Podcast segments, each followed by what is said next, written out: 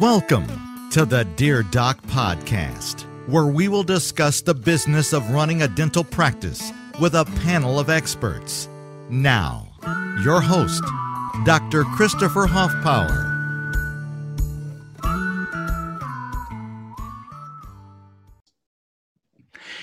Hey guys, thank you for joining us for another episode of the Dear Doc podcast. I'm your host, Dr. Christopher Hoffpower, and joining me today is a, a, good friend of mine, Adam Vega. Now, Adam has been a member of the business of dentistry, and um, he's been a member for quite some time now. Adam, when did you join? Uh, at this point, had it been a couple years ago. Well, I've always, um, I've always had great respect for the thoughtfulness of your responses whenever you're um, you're writing up uh, a response to someone's question or a response even to another comment. Uh, I, I, find that uh, your your responses tend to be very informed and very introspective. So I was really excited whenever I finally got to meet you, uh, which of course was at the the Business Masters course, if I remember correctly. That was the first time we met. So yep. Uh, folks, I've, I've, been kind of in communication with Adam, and I, I, found out that there's a reason why he has such informed decisions and decision making processes whenever it comes to business, and that's because he has a he has a secret ace up his sleeve. Adam, tell us a little bit about what you did before you became a dentist. Uh, you know, I was never on the track to become a dentist. I bounced around a lot before I decided to get into dentistry, and I started out as basically engineering right? That's where I started out and kind of that analytical thought process. And I realized pretty quick, I'd rather be a uh, construction worker than an engineer, right? Get out and do right. stuff. And so I bounced around. I did a lot of the different sales jobs. You know, I was a door to door salesman, knocking on doors, you know, rain and shine, night, you name it. Um, basically selling security systems. And that didn't really line up with my personality at all. You know, I was quiet, I was introverted but you knock on enough doors, get enough doors slammed in your face, and you start to see things from a different perspective, right? Right. You start to find out that you have to have a, a, trust in what you do and what you're doing to be able to sell something, right? And I know that's a dirty word kind of in dentistry, but once you learn that, you can help people. And so, anyways, all the way through, you know, that changed my perspective, and I ended up in dentistry. And actually, while I was in dentistry, is when I, I started to get my MBA, right? Before school, I was a personal trainer, so I, I knew business and did all types of different things. But I knew that dentistry was changing. It wasn't what a lot of people see, right? And and now people have computers and they can do whatever they want and review and go down the street and go somewhere else because now they have information they didn't used to. But dentistry seems to be slowly changing. And so I wanted to be ahead of that. I wanted to understand the business side of things. I wanted to understand how patients think how people think and how we can better serve them because we're becoming a, you know, what we do is a service, right? That's what matters. And so if we can give that patient experience um, through the business side of things as opposed to the dentistry side of things, um, I think that's how you're going to have an advantage going forward because patients have no clue what we do on a daily basis, right? Absolutely. Face it, it's just the way it is. And so we have to think about it from their perspective and how we can build value in what we do for them while still doing obviously the best dentistry we can. So absolutely, uh, I, I um I used to say, uh, patients only know about the chair they seat their ass in in the reception area and the chair they seat their ass in in the treatment area. They know if they're comfortable or not, mm-hmm. and they know how they were treated in between. But other than that, they don't know a damn thing about dentistry. So it's really up to us to create an experience that the patient identifies with quality, comfortable care. Yeah, so, and, and, that's important. So, one of the reasons why I reached out to you is um, you and I had been talking a little bit back and forth and uh, on on messages and also just in posts on the Facebook page, and um, you, you, said something one day, and I, I called you immediately, and of course you didn't pick up because you don't have Messenger in your phone, you schmuck. But um, you you had said something about how associate dentists need to change the way that they think uh, in response to someone's post. And it was just so beautifully worded and so well thought out that I said, you know, I really, I really have to get this guy on an interview and and let him have a voice because I really, really respect what you said there, because you're coming from the position of being an associate dentist. And honestly, I think I told you this the first time I met you. I was shocked that you were still an associate because you have such a great business mind. Uh, and um, so, and I, I believe your I believe your response to me was, "You're not ready yet." And uh, now, now I know a little bit more about why you're not ready yet because of all the moving and everything. But yeah. talk to me a little bit about your philosophy as an associate dentist, and um, and and some of your beliefs about how the role of the associate dentist is going to change going forward. Gotcha. So, you know, I don't have Messenger on my phone, right? Because Facebook is something I avoided. I'm on it now because of the group that you created and I can see value in the group. So first off, I mean, just thank you for doing what you do. You know, that it's you awesome. mean thank, thank, thank you for introducing you to crack. yeah, exactly. Always on there checking things. Um, depends on how you do it. You got to get Messenger off your phone, right? Otherwise, you're always taking it. right. but um, you know, I go on there, and like I said before, we have access to information now that we didn't before, and so we get into this mindset of if somebody hasn't done something before specifically, they have no idea about what it's about. But I can get on Facebook and I can see what owners are going through, right? I can see on a daily basis what's going through their mind, what challenges they have, what risks they think they have, um, and how they approach that, right? And that's something that 20 years ago, as an associate, I may not have had access to, especially on the scale that we have. And so right now, I'm an associate. I have been for three years. My wife is actually going back to school for uh, orthodontics. You know, we met in school. And so um, for another three years, our life's going to kind of be up in the air. And so between this time, my plan is to make the most of being an associate that I can, right? I want a good, stable uh, job to be in, but unfortunately, associates move, right? They do it. And so every time I move, I try to learn something different going forward. And every time I see this, it changes the way I think, right? Because as an associate going in and just trying to do um, what associates do, right? Being the best clinical dentist we can and then going home at the end of the day, our value maybe isn't shown to the owner the way that we need to be able to show it. And so if we keep thinking that, yes, we're a doctor, yes, we're equal with the owner, but we keep acting like employees, you know, that like the assistant that just goes home and has no no worries about the uh, business. We're always going to have that that gap between an owner and an associate, right? The owner's not going to really um, respect isn't the right word, but respect us in the same way that we want to be respected. And so, if we're not thinking like them and how we can bring value to their business as as employees, but seeing ourselves equal as doctors, you know, we're missing something there. And so that's how I try to approach things, right? From that business side. Um, how can I make an owner's life easier as an associate? Right? How can I be an owner while being an employee? Right. Um, well, you know, one of the oldest adages uh, in business is that employees are employees for a reason and that they don't think like owners because of that. what you're proposing is that basically associates begin to think like owners because it makes them more valuable to the practice as a whole. Is, is, is am I reading that correctly? Exactly. I mean, you know, the what can the owner do that we can't? Right? They could do everything we can. And so at the end of the day, if they don't need us, the business is still going to be just fine without an associate. Right? We have to be able to come in and show our value and be able to build value for the patient and for the, the business at the same time. And that's just something I think that most associates don't think about because we're, we're busy thinking about the clinical. We're usually younger, right? Not as experienced. Right. And all of that other stuff goes to the wayside. So you wrote up a little um, a little outline of what you wanted to talk about today, and I, would like you to just mm-hmm.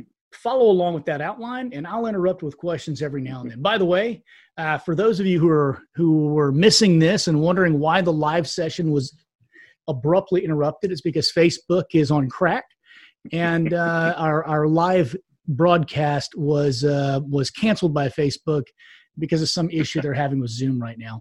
So we're just going to continue this uh, this interview just as if it were just a normal podcast, and we'll just uh, we'll get people to post questions later. Since Adam's on the group, he'll be able to actually answer whatever whatever those questions were. So yeah. go ahead and take it from the top. Uh, you, your first heading says the most important thing to know about associates moving forward is that their needs are secondary to the needs of the business. That's a very powerful statement. And I think, Adam, it's one that's going to get you um, in a little bit of hot water with some other associates. so talk to me a little right. bit about how you came to that philosophy and, and, and kind of walk us through what you've put down in your outline here. Okay.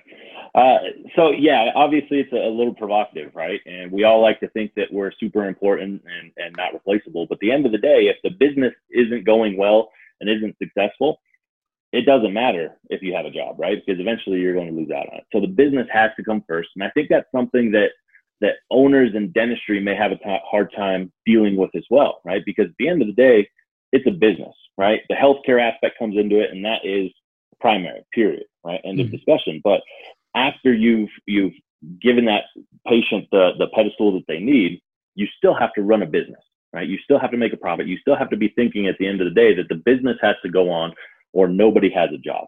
And so owners right now, you know, with things going on, they're going to have to cut back, right? They're they're tightening the strings and they're trying to figure out how they're going to get through this. And the reality is, it's the associates that are going to suffer going forward, right? And we just have to accept that.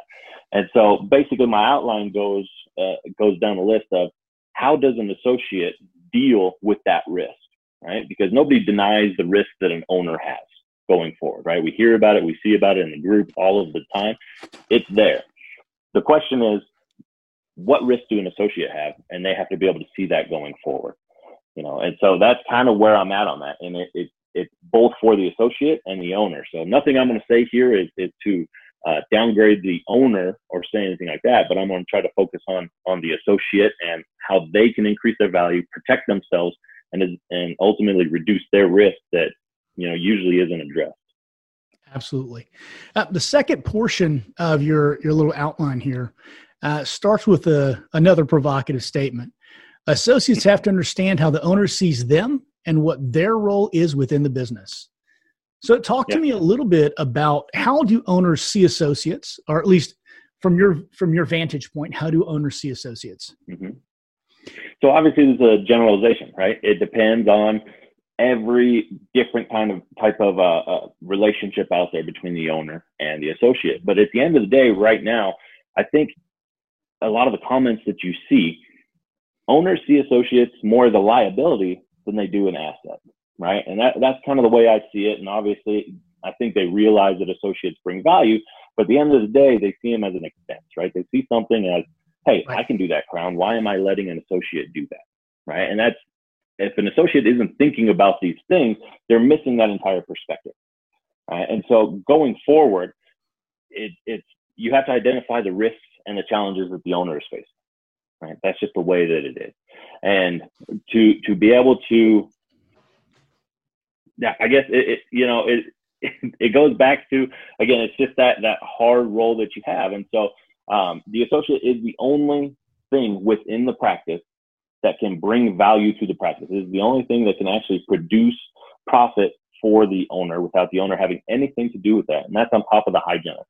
And so, if mm-hmm. we don't understand that, and if we can't say, "Hey, look, I can actually increase the value of your business simply by working," nobody else in the practice can do that except for the doctor we have to start kind of looking at that and poking at that, right? Showing that value. So I'll I'll, I'll make one argument, but with a mm-hmm. with a caveat, and I think you'll be on the same page yeah. here. Let me let me explain. Not only associate dentists can be profit centers. So there's there's a difference between a profit center and a force multiplier. A full force multiplier can actually create profit for the practice, but must be done so must be doing so under the auspices of the doctor. They have to have either direct or indirect supervision to do so. The associate is the only um, instrument that we have available in a practice that is in and of itself a profit center that does not require the oversight. Ideally, obviously, practice management wise, they do, but they don't require the oversight directly or indirectly of the owner doc- doctor to produce that product. Does that make sense? Can we agree on that? Yep. No, that's exactly. I agree. You know, it's the same thing. Is is you still have to have the owner side as the owner for every other aspect of your business except for the associate. The associate can can basically function autonomous autonomously within your practice and build value. Fantastic. So you ask a couple of questions here, and um, you say from the owner's perspective, you have to question yourself what are the risks and challenges that owners are facing right now? And you, have covered a little bit of that and uh, about the, uh, the contracting of the dental space during this epidemic and possibly afterwards as well, as we have a recession that's following on the heels of it. Um, how do owners view associates? Do they view the associate's role within a business as a partner, a manager, a leader, or just an employee? So you've said you've you've worked in a lot of different positions. I assume that you've actually um, either personally experienced these different roles or that you've spoken to others who have. Talk to me a little bit about what it's like as an associate, uh, because I, in full disclosure, um, I was only an associate for six months. So I've almost always been an owner. So mm-hmm. uh, talk to me a little bit as an associate, um, how those different work environments feel and uh, what they do for you or, and what they do to you. So I think it's expectations, right? Unfortunately, it comes down to communication, which in general, people just aren't great at, right? We, we feel that other people should feel how we feel. And from your perspective, right, you worked for six months as an associate and now you're an owner. And you know from all indications you're a fantastic owner and you know you should be able to empathize with the associate. I'm on the other hand of where i've been at it for for three years as an associate and so i can see different things that maybe you weren't able to experience. Right. and then I, I have my wife that was you know three years as well so you kind of multiply that right? I get a, a little more Absolutely. personal touch to it. And so the expectation of what you are when you go into a practice. In the corporate situation you're an employee right? Most of the time you don't have much say on anything inside the practice. You go in, you do the dentistry, you don't worry about anything else, and you go home, right? So you're an employee and you know where you stand, which makes it easier.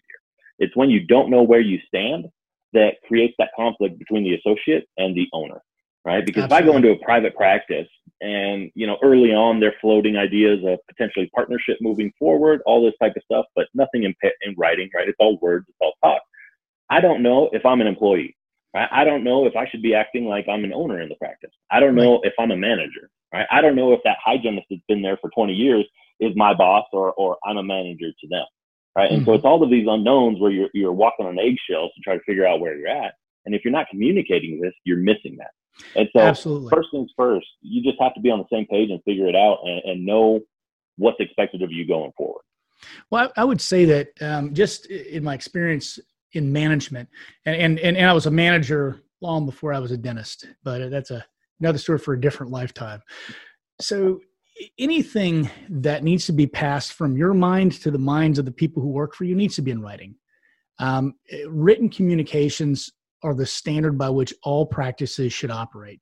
And it, it, you, you said words earlier, and I was reminded of that, that famous soliloquy from Hamlet words, words, words, right? Uh, what, what, do, what do they mean? They mean nothing until they're written down. So all job mm-hmm. descriptions, including associate positions, should have a written standard by which the associate can measure their performance and by which the owner can measure the expectations of the associate and whether or not they're meeting those written expert expectations. So what I'm hearing from you is basically we're on the exact same page. I want a written policy. You want a written policy. That's the best way to communicate. Uh, because as you said um, in your in your your missive here, uh, feelings are incredibly powerful, but logic still matters. Unfortunately, words they're feelings. Mm-hmm. Writing is logic, right? When you write something down, you've got a standard. So I, I think we're right. both in agreement on that. So um, you you write something else here. Think like an owner, but outwork the staff. Talk to me a little bit about that. So this goes back to how an associate needs to see themselves, right? As far as the owner goes, they're a doctor and they're an owner. Where the overlap is between the associate and owner is being a doctor, right? And so you start to cross your lines of, okay, where does the owner start and the doctor begin? And that's just, you know, how most dental practices are run. There's not really a line between the two, right? They're always wearing both hats. And so that's where associates start to see themselves more in line with the owner than the staff without actually doing that that extra step of thinking like an owner, right? Because they're still just right. thinking like a dentist, if that makes sense. And so they have to be on board with understanding back to what we talked about earlier, the risks and the challenges that the owner's going through. But we also have to be able to show our value. And so we have to be like that that superstar member of the team that is always there to help, always doing things, right. never saying no and especially moving forward, right? Because hygiene is, is going to be up in the air for a while. Associates are going to be up in the air for a while. And so if I'm trying to come back as an associate and bring value to the practice, I need to be on board with whatever's walking through that door, right? Hygiene all day if I need to, kind of a thing. And that answers a question I was like I was going to ask you anyway. What was your mm-hmm. viewpoint on that? Earlier uh, this month, there was a mm-hmm. post by an associate who was incensed that her owner expected her to work. Do you remember this post? Is it fair that my owner expects me to call patients? I'm a doctor. And my thought as an owner was, you're not going to be a doctor in my practice for long. you know, I, yeah. I, am not going to pay you to stay home if I can pay you to do something that's safe. But that uh, that brings us to one of the other points that you make here. No job is too small. Be humble and be helpful. Talk to me a little yeah. bit about that. What what have you well, seen that doesn't jive with that thought? Yeah, I think it all goes back to expectations, right? When we go in and you don't have expectations, you start seeing yourself again. It's feeling, right? We all go off of feelings. We start feeling like we're closer to the owner than we are the rest of the team if there are no expectations in place. So, do you see the owner really doing all of these other things? Sometimes, right? And usually you do, especially when things get tough. But it's easy to dismiss, to dismiss those things, only see the good things, right? And so. Right you have to be humble. You have to have to be helpful moving forward. And so, no job too small is if I'm walking by the bathroom and it's it's you know I have nothing else do, going on and it's a mess or there's some things in there, throw on some gloves, you know, clean it up because the owner will feel that value, right? You don't have to go and tell them; they'll right. see it or go through. And and you have to go back to I'm a member of this team, I'm a member of this business, and I'm trying to make this business successful. And so if I can help out in the front because they're getting, you know, getting behind and I'm sitting down at my my uh, computer on Facebook, right? Uh, it, it it you start to build that value when you understand that the owner would be down on in that bathroom cleaning it up, right? They're just doing it after hours, so you don't see it, right? right? Because they have to make that happen. And so, yeah, I think the worst thing you could do is think of yourself as a dentist. You know, you have to get over it because at the end of the day, yeah, you're a doctor, but who cares, right? In the business, you have to be able to help out where you can, do what you can. And then when you're doing all of these small jobs, right? When you're doing the sterilization, when you're doing the hygiene, when you're making calls, when you're doing these things, if you're thinking like an owner, like we've touched on, you can then bring value by saying, hey, you know, maybe we have an inefficiency here. Maybe we can change how we do things because now I'm looking at it differently. Absolutely. Right? I'm looking at it from an owner instead of an employee, even though I'm doing these small jobs. so it all kind of comes back in together. But just have to be on board.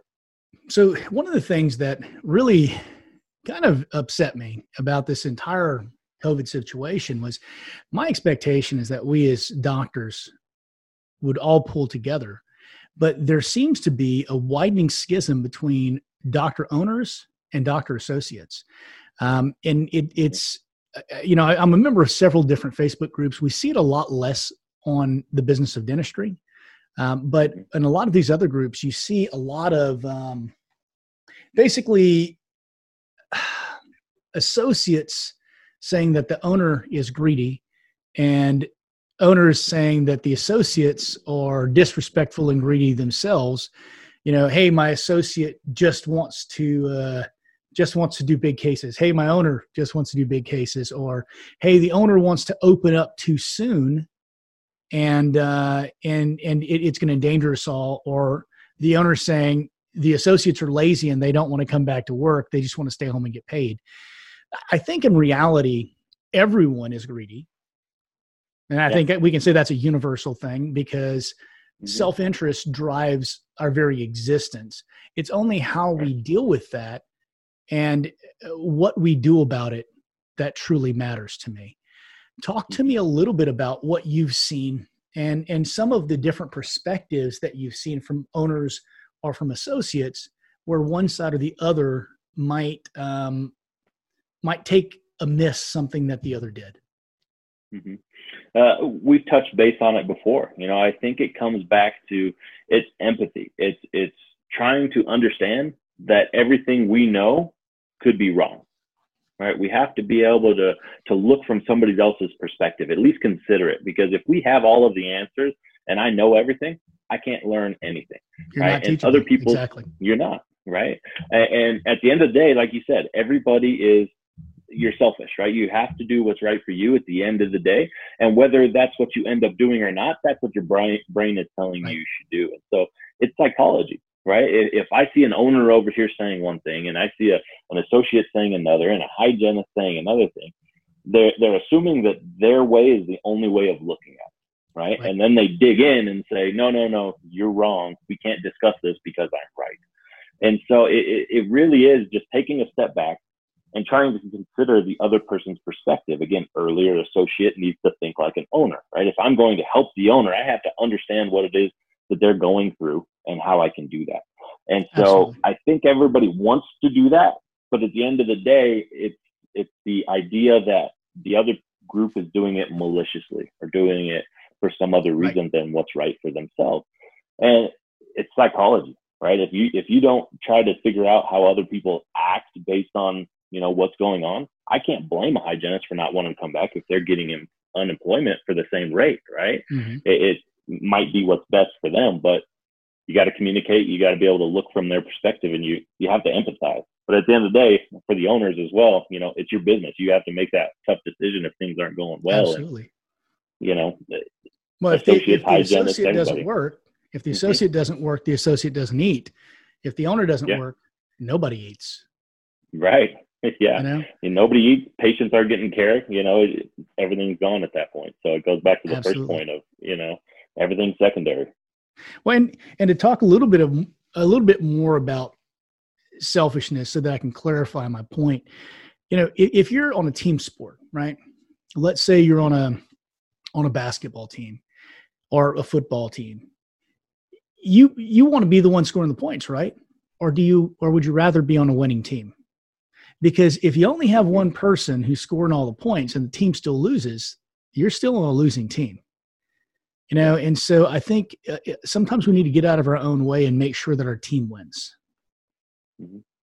yeah and you bring up the point of team and i think you actually uh, uh wanted to do this interview after i kind of made a comment about family versus team. And oh, a lot of dental offices like to you know say that we're family right? And i love family. I have a big family but family can get away with anything right? Yep. so if you're saying that you're family you have to be willing to let them get away with anything but as we go back to nothing's above the business, right? So you start getting this this disconnect. I call it the the cognitive cognitive dissonance, right? right? Where you're saying one thing, but the employees are experiencing something else. And so absolutely vocabulary matters. The words we use matters, and we have to be aware of that. And so instead of saying a family, we need to be start talking about it as a team and knowing that hey, you know, Tom Brady wasn't the guy in New England anymore, right? So he's out, even though he was the best of all time, right? I'm not a fan, but that's just the way it is, right? And so, what was best for the team and what was best for him diverged, and so they went their different ways because that team still needs to be successful.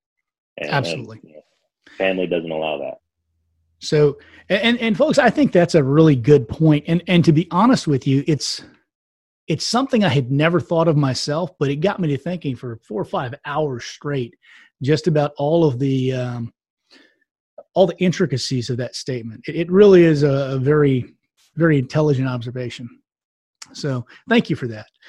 Um, moving on, moving on to your next statement here. You say associates face massive levels of risk, even though it's seldom acknowledged when compared to the owner's risk, and they must learn how to reduce their exposure to that risk moving forward.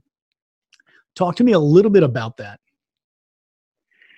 So again, back to the group, right? I think most people in the business of dentistry are probably owners to some degree. There's a lot of associates around, but they're they're a little quieter, right? And so that's right. why I try to talk up a little bit more because I have that perspective. But we all know the the risk that uh, uh, owners face right now, right? It, it's scary, right? They have equity in there. Their their livelihood is tied into this practice. But again, you were going back to the the profit centers, right? right. Once the businesses are going again, those profit centers are going to kick in and that owner is going to hopefully be okay. It's a, it's a pretty stable industry, right? The numbers out there are 2% default at a time, right? And that's just crazy numbers. Those are going to go up right now, but for the most part, owners know their risk and so they can defend against those.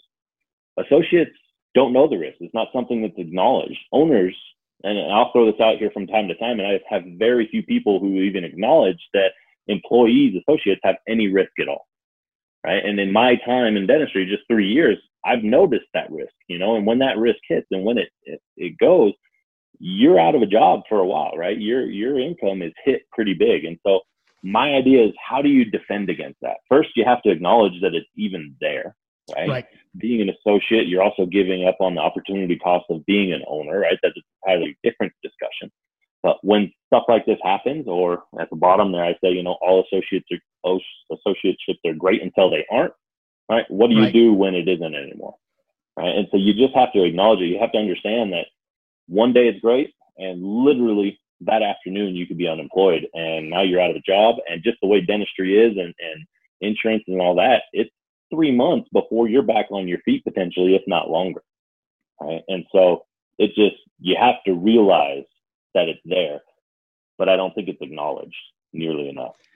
You you say something um, in your in your first little subset of points here that um, associates can't diversify their risk because all of their eggs in one basket. So mm-hmm. instead of trying to diversify their risk, they should build a bigger basket. I like right. that. So talk to me about what you mean by that. So if you think about money, right? How do you diversify your investments? Right? You you get a little bit of money in here, you put a little money in there. So if one dips, the other one might still rise. But outside of that, right, associates have the ability to invest. Everything for them is tied into the business of their job, which they may or may not have any say in going forward, right? And so that's how it differentiates them from the owner. The owner has the ultimate say, right? They can say if hygiene's working more. They could say if they're bringing in an associate or not. So they can kind of diversify in that respect, right? To a degree, but all of their eggs are kind of in one big basket as well. For associates, it's tied to that job, right? So how do you, you can't diversify. We already discussed that. How do you make your basket stronger? How do you do that? And that comes from skills. That comes from building value so that, you know, you have a job. And if that job goes away, you can go down the street, get another job right? If something sours, you get you don't have to work in a place that you don't want to be because you know you can go down the way and you know people are going to be knocking on your door to try to get you into their business. Absolutely. And so it's yeah, you have to be able to do these things, the rest of these things I have on a list, to build that value and give you that mindset to say, you know what, this job is great. It's not anymore, so I have to go do something else and have that option. It reminds me a lot of something uh, I heard my wife tell one of her associate employees one day.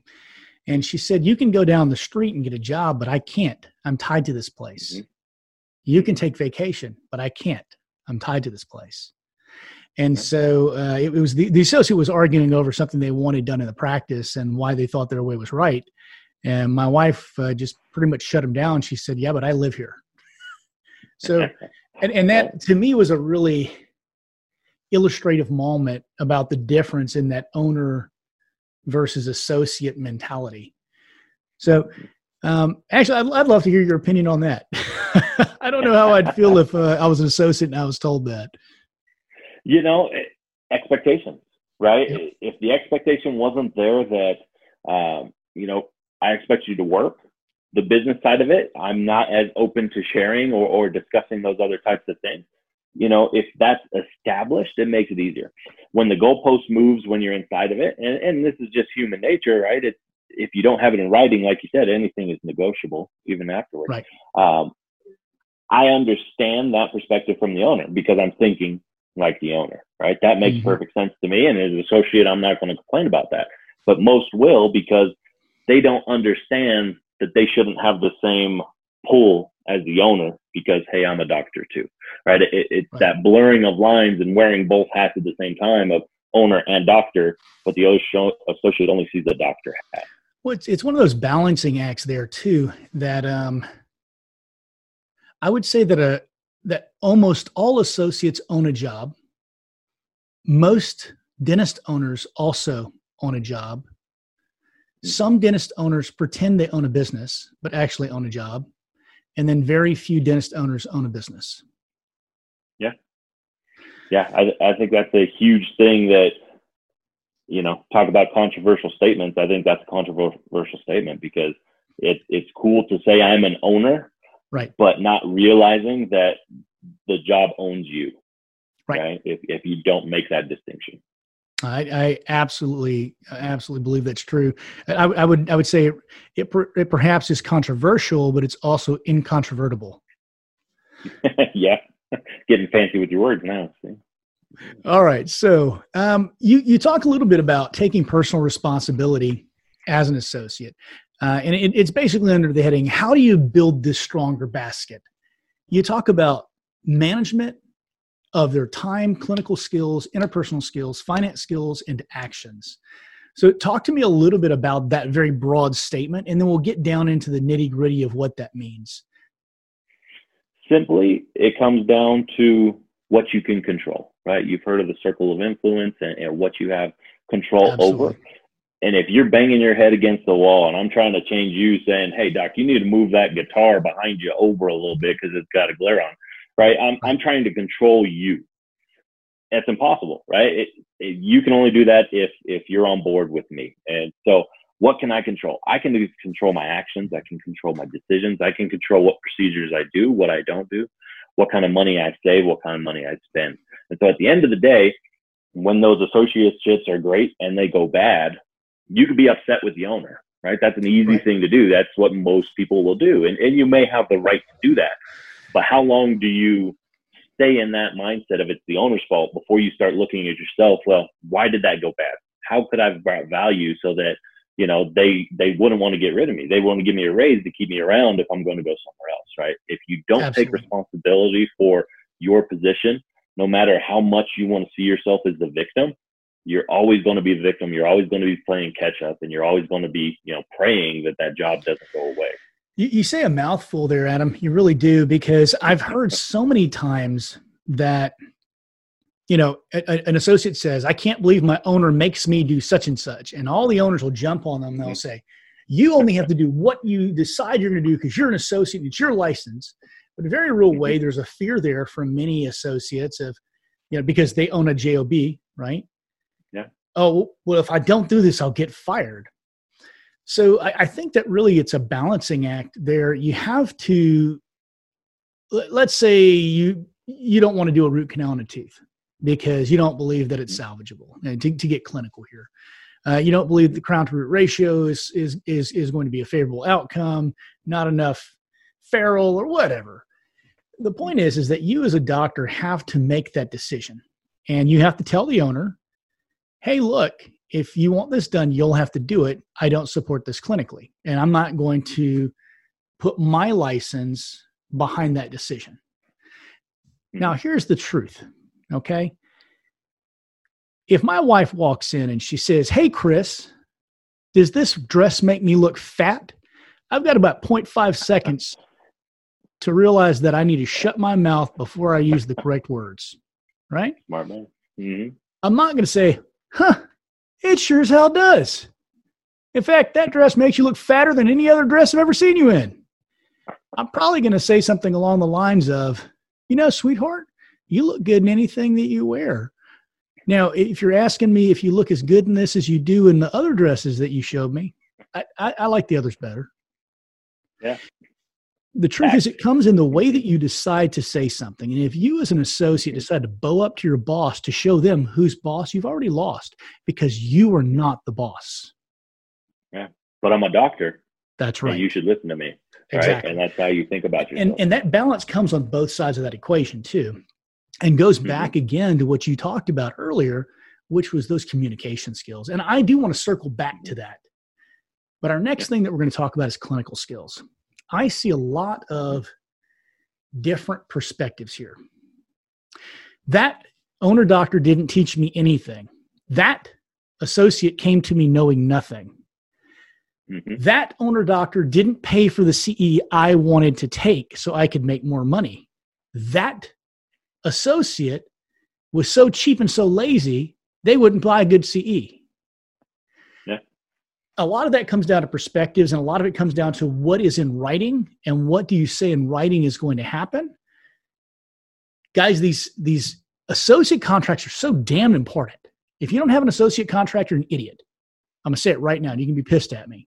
Protect yourselves. And doctor owners, protect yourselves too. If it's not written, it didn't happen. Put it in writing. Mm-hmm. With that being said, those feelings, again, feelings, um, are very disruptive in a practice. What can we do as owners? What can you do as associates to make sure that we we keep that from happening, keep that from occurring? What conversations should we have? Mm-hmm. Because those conversations shape what goes into that contract. So, talk to me a little bit about what you'd like to see as an associate from your owner doctor.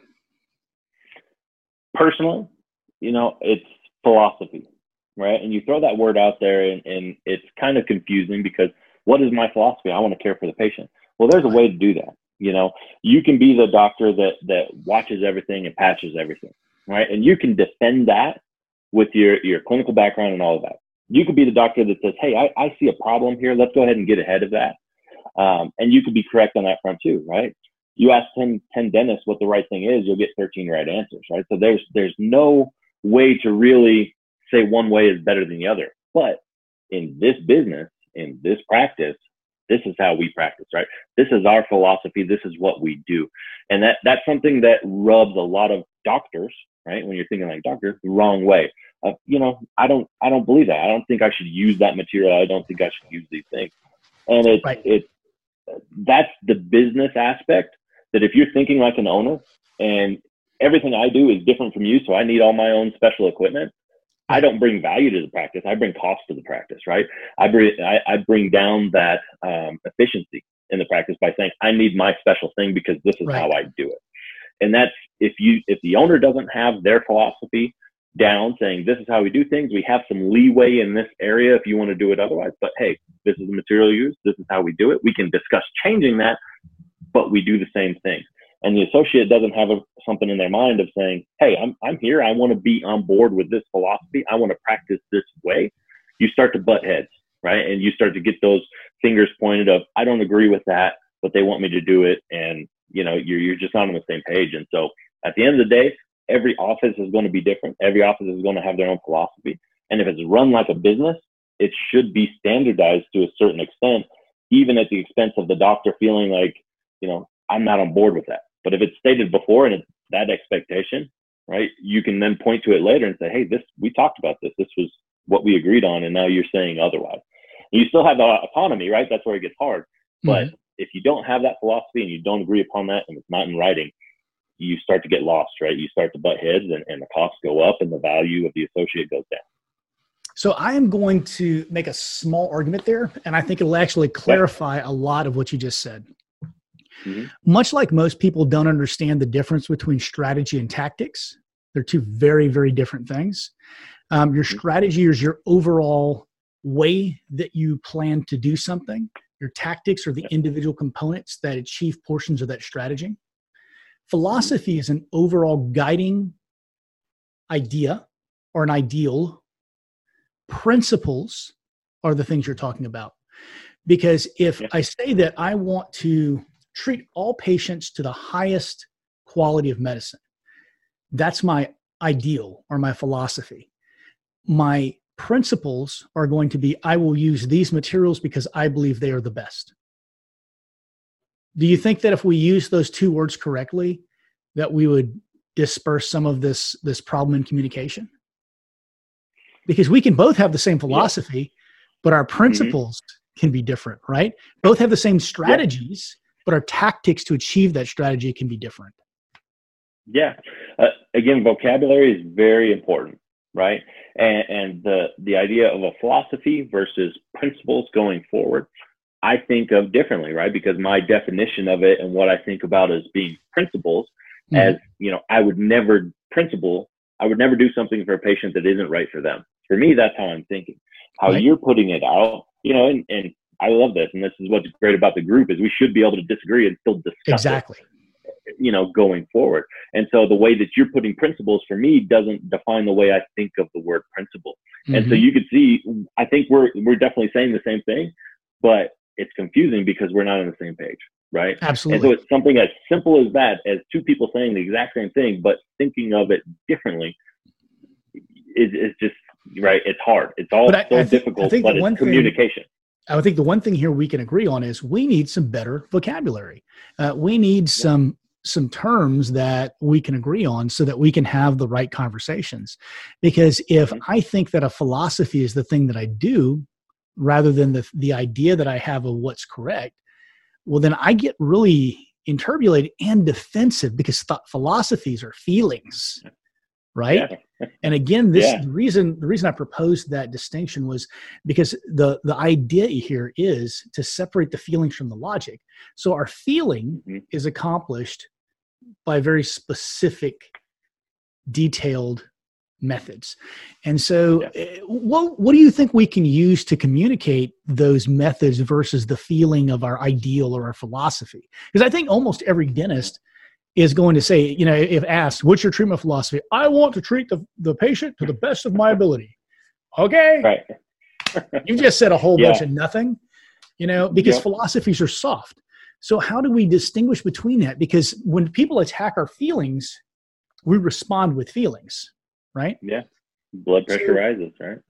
Exactly. But if you attack our facts, we take a breath and we go, okay, well, this is why I, this is true. Here, read mm-hmm. this. So I think we need more of that. I think we need more of that in dentistry, and and and we can have more uh, dialogue on this and, and, expand this discourse. I hope honestly to the group because I think this would be a great discussion. Uh, maybe maybe this interview will actually um, actually create some some good benefit for people in, in bettering their communications. Yeah, and, and there's no right answer, right? Everybody can define it differently, but as long as you're communicating and you're moving forward, there's going to be conflict in the practice, right. in the business, it, it, you know, clinical, business wise, you name it. But if you're not able to go and talk to that person and try to hash it out, that's when things start to sour. Um, I was reading something recently, you know, every person within a business has the obligation to dissent, right? If something isn't going right, and Ray Dalio's principles, you know, his book in there has kind of the same same idea of that that radical candor, right? I have to be able to come to you and talk to you without you taking something personally, and I have to be able to accept that you don't agree with me at all without taking that principle. Uh, Absolutely. Right. And if you don't have that within your business as a as the culture of your business, things start to, you know, that culture erodes and, and you start backing off and, and things start souring. I, I have a perfect example of it. My one of my longest term and um, honestly, just best best team members. Uh, who she, she, was actually a friend of mine before I hired her, which was a big thing because I don't hire friends. Yeah. Uh, it, much for much the reason that you talked about earlier about family versus team. So um, one day she came to me and she says, Dr. Hoffpower, you need to not treat patient X in the morning anymore. I said, Well, okay, why? Because she upsets you, and the rest of the day your dentistry sucks. I said, Okay. Yeah. She said, No, I'm serious. Every time, it's something I've noticed over time. Every time you treat her in the morning, she upsets you emotionally. And I guess you're thinking about those things while you're working on other patients, and the margins in your class twos are crappy. You get frustrated. Yeah. You don't do what I know you want to do. And I just think we need to not treat her in the morning anymore. And it made me think. She was right. And I actually, yeah. I have made a policy. I've got something I call the Sunshine Club. Every single one of my patients has a Sunshine Club membership. Anybody who annoys me is in the Sunshine Club. And they only get scheduled in the afternoons or before lunch so that I have yeah. a break between them and other patients because it was affecting me. It was it was making my dentistry not at, not not to the level that I hold to be the correct level. And yeah. so those those that ability of your team members to give you that kind of radical truth is super important if you are the kind of introspective person who can look at yourself and go, is this true about me?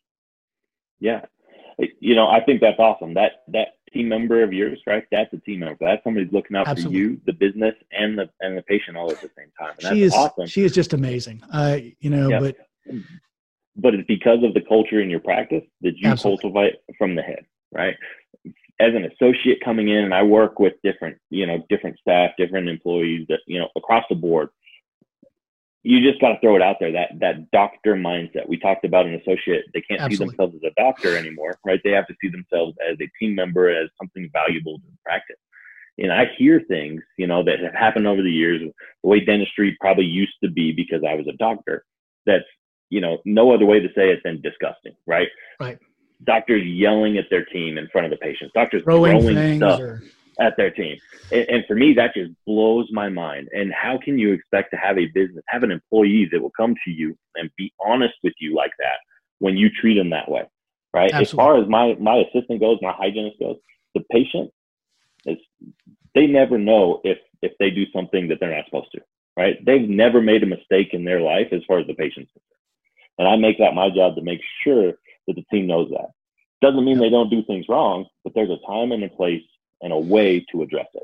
And if you don't do that correctly, then again, that culture just it's gone. Absolutely. And and there's a balancing act, and there's something that I think as as an owner, it's important to understand.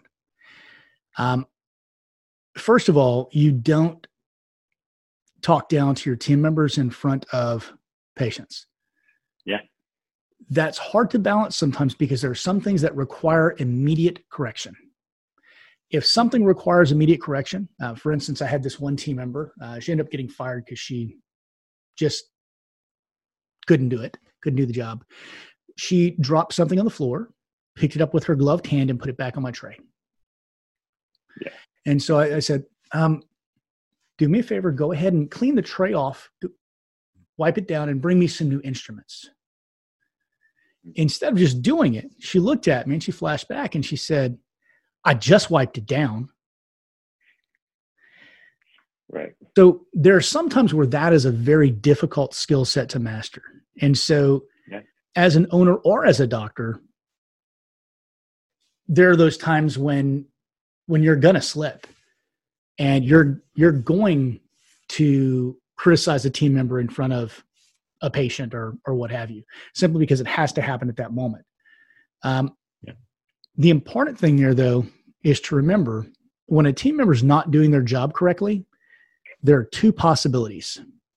The first possibility is that that team member doesn't care to do the thing you taught them. And the other possibility is you haven't taught them correctly.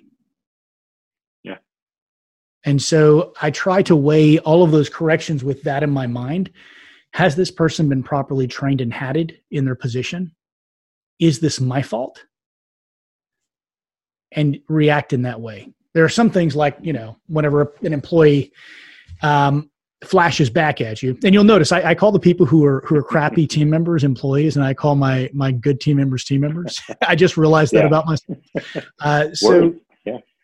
It, it's um, it's a constant journey, guys. Yeah, I, I recently read your uh, your article in Ortho Practice, I think, where you said pretty much the same thing, right? Oh, yeah. You need absolutely. to, yeah, have that have that leadership ability, and we deal with things that that are urgent, right? It needs to happen right now, or you're starting over, or you're not going to get the results you want. And so within that area, again, it comes back to communication. Hey, if we're in the ability to communicate in a certain way, that's what we do. But when we're urgent, we have to communicate this way. It's not personal. It just needs to be done now, right? Exactly. And, and again, it's going back to creating those standards and expectations of this is what it is. Don't take it personal. Let's talk about it and, and deal with it going forward. So the next thing you brought up was interpersonal skills and how an associate needs to build their interpersonal skills so that they can become a more valuable asset to the practice. Talk to me a little bit about that again, I've been at it for three years, right? So most of the patients I see have had extensive dental work, right? They've had crowns, they've had root canals, they've had comprehensive exams where another dentist has talked to them about their needs and what's going on. And about 85% I found, I can show them an x-ray and I can show them the black triangle between their teeth and say, mm-hmm. that's your gums. And 85% of them will look at me and say, really? I never knew that, right? I didn't know that something as simple as where the gums are on an x-ray patients Absolutely. that have been looking at x-rays their whole life they have no clue about right and so go, it goes back to hey i could do anything in their mouth and as long as they had a good experience they're going to think it was a good you know good dental treatment even though as doctors we know that may not be the case and so nobody's putting down that you shouldn't have the clinical skills and you shouldn't be doing good work that's given right but if you can't communicate a good experience to the patient by having those skills to, you know, speak with them, speak with your team, be on the same page from the moment they walk into the door to the moment they walk out. Those are the things that they care about. Those are the things that they know. And if I can't give that to them as a doctor, you know, it, it goes back to that old way of thinking, that old school dentistry of the only thing that matters is dentistry. And as doctors, you can make that argument, but to a patient, that argument just doesn't hold water. Right. right. And so you have to be thinking about everything else other than the dentistry when it comes to the patient. I, I heard something once and it was so true. Um, a lot of dentists, they live in this red ocean philosophy. Everyone else's competition. Folks, you're not competing against the dentist down the street. You're competing against Walt Disney, Carnival Cruises, and Best Buy. Now, yeah. Best Buy, Carnival, and Walt Disney have made a concerted effort to have a unique selling proposition. They have they have spent millions of dollars to determine what it is that customers want and how to educate them into a buying frame of mind. Yeah. If you truly believe that your patient's health is important, and if you truly believe that dentistry is an important component of that patient's health, then you owe it to your patients to learn how to create a buying frame of mind in your patient's perception. You, you owe it to your patients to be able to communicate well enough with them that they will make the right decision and do the treatment they need. Yeah. Yeah. And that's all it is right? And, and, you're saying buying decision, right? And I know that rubs a lot of dentists the wrong way. It does. I use I use sales, right? And mm-hmm. people go back to high pressured, you know, 1950s type selling where hey, sell, sell, sell, do what you can, do what you can. When nowadays, right, selling is it's a service, right? I'm the expert. I have to sell this patient on what I believe is important to them. And if I don't believe what I'm doing is important, I shouldn't be selling it. I right? If you don't think that's right, don't do it. But if you can't communicate with the patient, if you can't get them to buy in to what you're talking about, you cannot help them. You can't treat them.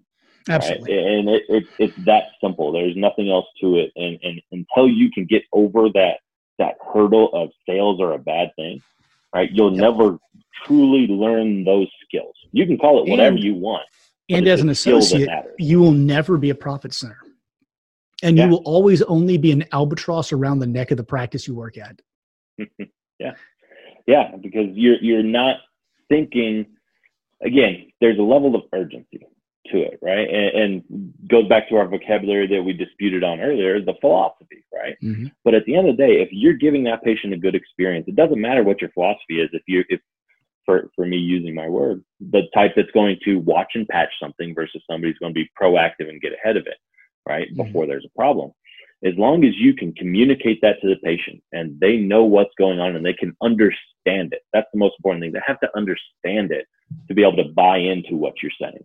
Right. As long as you're doing that and you can do it within your code of conduct, right? Your principles and all of that, there's not a problem. Right. But if a mm-hmm. patient, for me, walks out of the office and they are more confused than when they walked in, I failed as an associate. Right. Absolutely. Because they're not coming back. It's that simple. now, one of the key ways you can do that is don't be that guy. Don't be the guy who criticizes every other dentist's work ever that's been done in this patient's mouth. That's not how you win friends. Not with the patients, not with the other dentists. Everybody has bad days. I am an excellent dentist. Say us all. Yeah. Every single one of us. I haven't met a dentist except for Mowdy who says they're a shitty dentist. So the point there is just because you disagree with what was done doesn't mean it was wrong in that person's philosophy with that patient's finances at that time in that moment in history when all the stars aligned. Mm-hmm. Take a deep breath and tell them what you need to do now. Yeah. And anytime that a patient says, Well, I can't believe I spent this much money on such and such, such and such, remind them that they got three good meals every single day out of those teeth for that time span that they were in there and that the good lord is a better dentist than you are and that patient done broke his shit and so no one can expect to work at a dentist does. what's that yeah I say that every time, just not as eloquently as you just did. I mean, I don't know if that yeah. would be eloquent. I, I, literally, I, I, say exactly that. You done broke his shit. Yeah, me too. So you're gonna break mine. like yeah. Mm-hmm. So, all right. So moving on along. All right, we have uh, soft skills, clinical skills. Do you believe that associates need to pay for their own CE? I do. Yeah, I think it's obviously a benefit and something great if you get into a practice that's doing that. Um, but for me, I have things that I want to learn, right? So mm-hmm. I'm going to invest in it. And that's what I've been doing going forward. And, and a lot of that investment, obviously, you can go to courses all day. You just have to do it, right? And I talk to a lot of people about endos, you know, doing second molar endos. You know, I came mm-hmm. out of school having done like half a, a molar endo, right? Just nothing but I had the opportunity to start doing those. And every time the patient came in in pain and they were going to do a root canal, even if I didn't think I could finish that root canal, right? I started it. I did a pulpal debridement. I went in, right. I found all the canals. I got used to doing that. And so I got better at it, right? I got to the point where, hey, I've found all the canals. Why am I going to send them out, you know, eh, to, to, uh, to specialists when they could stay here and get it done? And so it's right. those little those little pieces of just pushing yourself a little bit more, a little bit more. Obviously, not doing damage to the patient or anything like that, but also communicating with the patient, right? I'll tell them, I'll give myself an out every single time to this day of, hey, we're going to get in there. As long as everything's making sense, we're going to finish it up for you. If I get in there and things just aren't going well, we're going to get you to a specialist because it needs to get done right, and that's the most important thing, right? Absolutely. And you give yourself that out, and patients will at least respect you afterwards, right?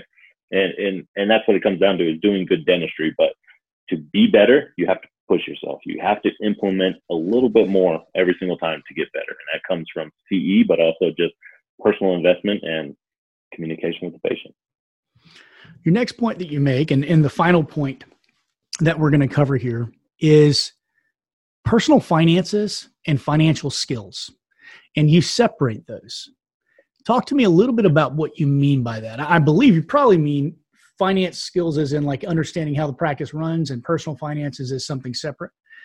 Talk to me a little bit about what you meant there.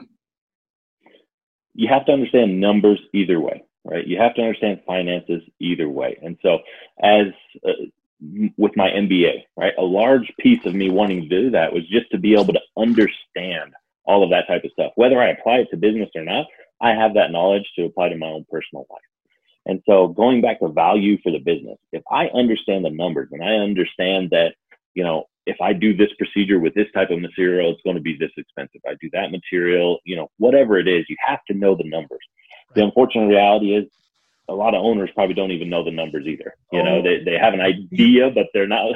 Do you remember our discussion about COGS and that Dennis said that COGS don't exist for dentists? It blew yeah. my damn mind.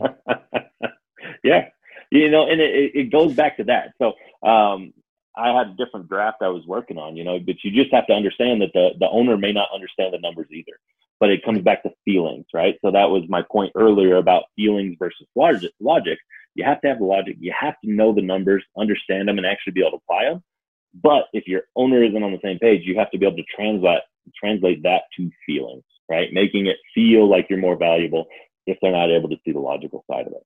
And so cash flow, all of that type of stuff, those are numbers that you have to know, right? And so that applies to the business skills and that improves your value to the practice. To a personal stance, how do, you know, this whole section is how does a, an associate reduce their risk, right? Risk exposure. It comes down to understanding these type of things. And, and there's a huge push, right? The amount of debt that we have coming out of school right now is, is crazy. And times two for my wife and I, and she's going back to school. So that just ding, ding, ding goes up. Yep. But there's a huge push to pay all of that debt off as quickly as you can with, with no thought of anything else. And I can appreciate that. I can understand that to a point. Once you're being, being debt free is comfortable, I can tell you. I'm pretty much debt free right now. I love it. Yeah. But yeah, there, I don't even want to get into the discussion of good debt, bad debt. Mm-hmm. There's bad debt and there's worse debt. Get rid of the worst debt first. yeah. Yep. You know, build that. It goes back to that six months of expenses here. You know, I think six to 10 months is a minimum for an associate. Normally you hear three out in the public, but again, think of our risk, right? When that associateship ends that afternoon, you have to go find a new job, right? Your your money's going down. You have to get credentialed with insurance. You have to get on board with the team and and uh, the patients and all that. So that's a minimum of three months right there.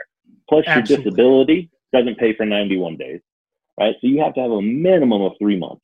And so once you put all this into it, you know, for me, it's closer to 10 months so that when something crazy like this happens right now, mm-hmm. right, we're not sweating. We're doing okay. And not everybody can be there, but this is how you have to start Agreed. thinking, right? If I'm in a practice that, that all of a sudden goes bad for whatever reason, I don't want to be in that practice. I don't want to be forced to have to work there, right? I want to be able to say, you know what, that's unacceptable to me. I'm out of here and not think twice about it, right? And, and there's situations that that can happen, whether it's the, the owner just decides, hey, sorry, you're done today. I can't can't afford you anymore, or you just decide, you know what, there's something wrong. I have to go. Um, there's a right way and a wrong way to do that, but if it ends today, the longer runway you have, the easier it is. And so I think that's very important. And that comes back to cash flow that we talked about, right? You can pay down the debt as quickly as you want, but really at the beginning of your career, it's about cash flow, really anywhere in your career, right? As long as I can cover my expenses, I'm good to go. I can build that emergency fund. I can get 10 months in there. And then I can take that money and I can invest in myself in the skills that I need, right? In the clinical skills and in the, the, the business sales skills. By investing in yourself early on and keeping that debt there, you're able to get ahead quicker. Just the way I see it. Absolutely. Well, folks, Adam, I'm going to give you the the last words here in our uh, in our little recording. And again, I'm sorry that Facebook decided that it was going to do methamphetamines this morning, uh, but yeah, it, it is what it is. Yeah. Hey, Doc, I appreciate it. You know, thanks for bringing me on. Uh, I've told you before, I think I'm a, a, little more eloquent in writing than verbally, but I think it went well I think today. you did a great job. Um, I think you did a great job. thank you. I appreciate what you have here. Like I said, I think there's so much opportunity to learn today that we just need to be open to the possibility that everything we know is wrong, right? If you're not open to that possibility, you can't possibly learn anything going forward. And then as far as associates are concerned, with that mindset and understanding that there are things you can do to put yourself in a better position, you just have to be open to that idea. Absolutely. Great, great words of philosophy or principles or strategy or tactics, whichever they are. Uh, folks, thank you for joining us again for another episode of the Dear Doc podcast. Um, as always, uh, I, I do appreciate the fact that you have given up an hour of your life to listen to the sound of my voice droning on. So, thank you for uh, your support and have a great day. Thanks for listening to the Dear Doc podcast, your source for the business and legal questions associated with your dental practice. Don't forget to subscribe to the Dear Doc podcast on all major platforms.